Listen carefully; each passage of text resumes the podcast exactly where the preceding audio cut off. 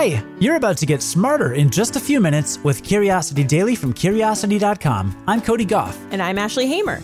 Today, you'll learn about why bats are the source of so many deadly virus outbreaks and the surprisingly strong influence older siblings can have on their brothers and sisters. Then you can play along with a special edition of the Curiosity Challenge to test your knowledge from this podcast. Let's satisfy and challenge some curiosity. Bats have gotten a bad rap lately. They're the original hosts of many diseases that have plagued humanity, including SARS, MERS, Ebola, and now possibly COVID 19. But why do so many of these deadly outbreaks come from bats, of all things? A recent study from a team of researchers at UC Berkeley found that the reason they're so good at spreading viruses may be because they're so good at fighting them. Bats are old pros when it comes to keeping their systems safe from harm. The metabolic demands of flying are super high, and all that exercise can lead to an accumulation of DNA damaging free radicals. Damaged DNA gets kicked out of its cell's nucleus and left to float around aimlessly, where it could cause harm, at least if it wasn't for some smart adaptations of the bat immune system. In the blink of an eye, bats wall off their cells from potential intruders by releasing a molecule called interferon alpha, which tells their immune cells to prepare to fight off an invader like a virus. Some bats even have this defense switched on permanently, which leaves their immune systems on high alert for their entire lives. Of course, if your immune system did this, you'd be sick all the time. Inflammation is one result of the human immune response. That helps your body fight off infection, but it can also do damage if it hangs around for too long. Bats, on the other hand, have evolved anti inflammatory traits to avoid that damage. Some have actually lost the genes responsible for inflammation altogether. This supercharged immune response is good for the bats, but for a virus, it's a sort of evolutionary thunderdome. It makes viruses evolve strategies to rapidly reproduce before the bats can protect their cells. When a virus that's evolved to reproduce at bat speed infects an animal with a normal immune response, it will quickly overwhelm the new host. That includes us humans. And like I said, not only are we slower at responding to viruses, but our immune defenses rely on inflammation, which causes the unpleasant symptoms we associate with the coronavirus or the flu. So the fact that bats are virus super fighters also means that they can be super spreaders. Still, it's important that we protect bats and their habitats. Invading their ecosystems makes it more likely that our two species will cross paths, and stressed bats are more likely to shed viruses in the first place. It's in our best interest to keep bats happy and healthy. And maybe down the line, their superpowered immune system could teach us a thing or two. So is Batman immune to this stuff too, or? That is a good question. I'm sure Alfred would keep him safe no matter what, so it's fine. Cool. We're releasing today's episode of this podcast on Siblings Day, which is an unofficial US holiday to celebrate the bond between siblings. That might seem strange to you if you spent your whole childhood fighting with your brother or sister over who's in charge of the remote control, or who gets the next turn on the swing set, or who gets to put the cheese in the macaroni and cheese. Did you guys fight about that? My sister and I may or may not have fought about that. It's hard to know. Who could? Anyway, research shows that siblings can have a big impact on each other that goes way beyond fighting about stuff. And that impact can last for a lifetime. For a study back in 2004, researchers asked 20,000 teenagers about smoking habits, specifically theirs, their siblings, and their parents. And they also asked about family dynamics. The team found that the closer the bonds between two siblings, the more likely one sibling's smoking habits were to rub off on the other. That's even when controlling for the habits of their parents and peers. Other studies have found that when one sibling is a smoker, the other sibling is 25% more likely to smoke. The risk is even higher with drinking at 36%. Luckily, siblings don't just give bad habits as hand me downs, they can also encourage good behaviors, like academic success. This is due to what one study called the sibling spillover effect, which says that a boost in an older sibling's test scores is linked to a smaller but significant boost in a younger sibling's test scores. An older sibling can act as a positive role model for academic achievement, both through their own study habits and by helping their younger siblings with homework. This is especially true for children with parents who may deal with a language barrier or have less access to information.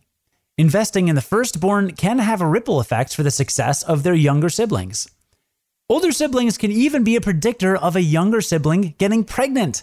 In a weird 2009 study by developmental psychologist Patricia East, she discovered that even when controlling for socioeconomic status and life circumstances, a woman whose older sister got pregnant was five times more likely to get pregnant herself.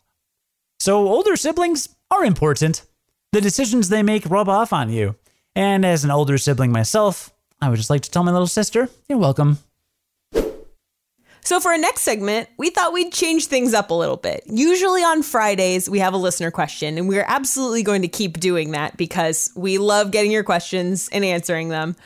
But we thought that maybe once a month or so, we would call up a listener and do a curiosity challenge with them. Ask them some trivia questions about the stuff that we talked about on our show for the past month.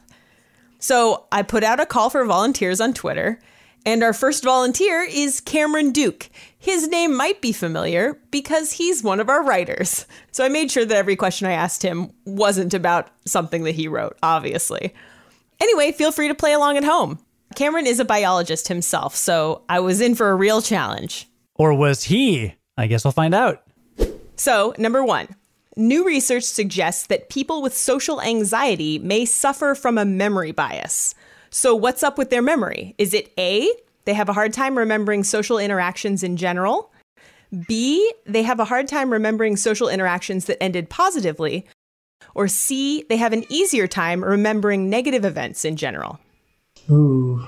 As somebody who's a bit socially anxious myself, I, I think I, I'm leaning toward the negative bias for some reason. I guess maybe it comes to the fact that maybe as somebody who might have social anxiety, maybe they're biased to kind of go into a social interaction maybe expecting the worst out of it. Sometimes I'll I'll be talking to somebody and I'll remember like just one dumb thing I said to them that they probably didn't even catch. One of these could be right then. Either they have a hard time remembering social interactions that ended positively, or they have an easier time remembering negative events. Which one are you going with? Oh, easier to remember the negative ones. All right. The correct answer is actually they have a hard time remembering social interactions that ended positively. So your thought process is totally right. Like it's what the researchers said is that they have such a view of themselves as someone who doesn't do well in negative in, in social situations that they can't remember times when they did well.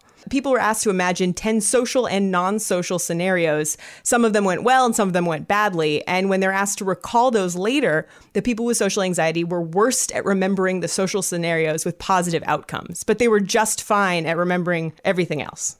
Huh. That's fascinating. Yeah. Do I get a half point for that one? Yeah, you get a half point for that. Because uh, I liked your I liked your reasoning. It was good. so number two, this is a food one. Contrary to popular belief, brown rice isn't all that much healthier than white rice. Is that because A, brown rice is harder to digest, so the nutrients aren't as accessible? B, brown rice contains higher levels of toxic chemicals, or C, brown rice contains a compound that prevents the body from absorbing its nutrients? Hmm. I would say definitely A. It's C. Brown rice actually contains a compound called phytic acid that prevents the body from absorbing minerals. Really? I had no I had no idea. I had no idea about that. Yeah.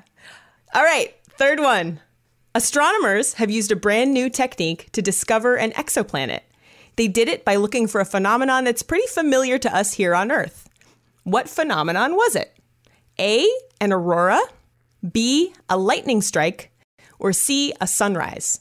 A lightning strike. That would imply that it has an atmosphere. I'm going to guess that it's probably a lightning strike because that one seems to be the most implausible and that seems to be the right one. oh, you're 0 for 3. It's an aurora, oh, actually. 0 for 3. An aurora. Okay, that's really cool. See, I learned I learned so much too. See, I loved I love trivia games, but I'm I'm not I'm not great at them.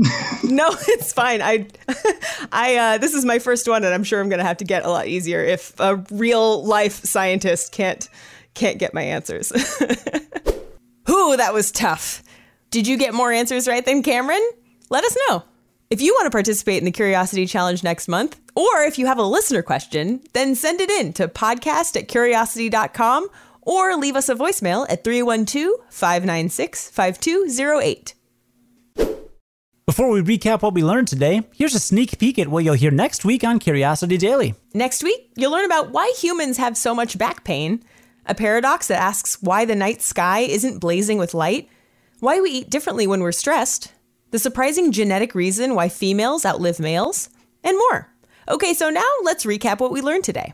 We learned that lots of very powerful viruses come from bats because their immune systems are super strong. So only the toughest survive. There can be only one.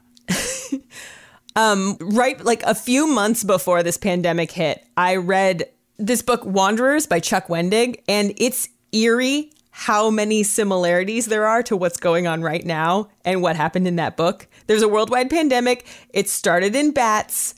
Like all of the same things happened. The only difference is I, I think the book ends a little worse than we're going to end. Knock on wood. And we learned that siblings can have a much bigger influence on us than we think. Give your siblings a call today and let them know they're important to you. I know I have started doing Zoom calls with my sister every week. It's been nice. Nice. My oldest brother Jason was texting me during WrestleMania last weekend about the Undertaker match, which was amazing. the Boneyard Brawl, so good. Look it up. And my brother Zach posted a video on Facebook of he and his wife drinking a uh, beverage that I got them for Christmas. Nice. Yeah. Theoretically, I'm going to talk to all of my siblings this Sunday because I'm in charge of putting together our Easter Sunday brunch Zoom call. Oh, that's great. Yeah. And my wife was at a record store a couple months ago and she found a copy of the vinyl album of the soundtrack to Jesus Christ Superstar, which I've never heard. But I love Andrew Lloyd Webber, so that's how we're going to celebrate. Perfect. Have you seen the musical? I haven't seen the whole musical. No, I think I think I watched the movie. There's a movie, right? yeah, There's a movie. Got to get creative in these weird times. Today's stories were written by Andrea Michelson and Anna Todd and edited by Ashley Hamer, who's the managing editor for Curiosity Daily. Script writing was by Cody Gough and Sonia Hodgen. Curiosity Daily is produced and edited by Cody Gough. Have a great weekend and join us again Monday to learn something new in just a few minutes. And until then, stay curious.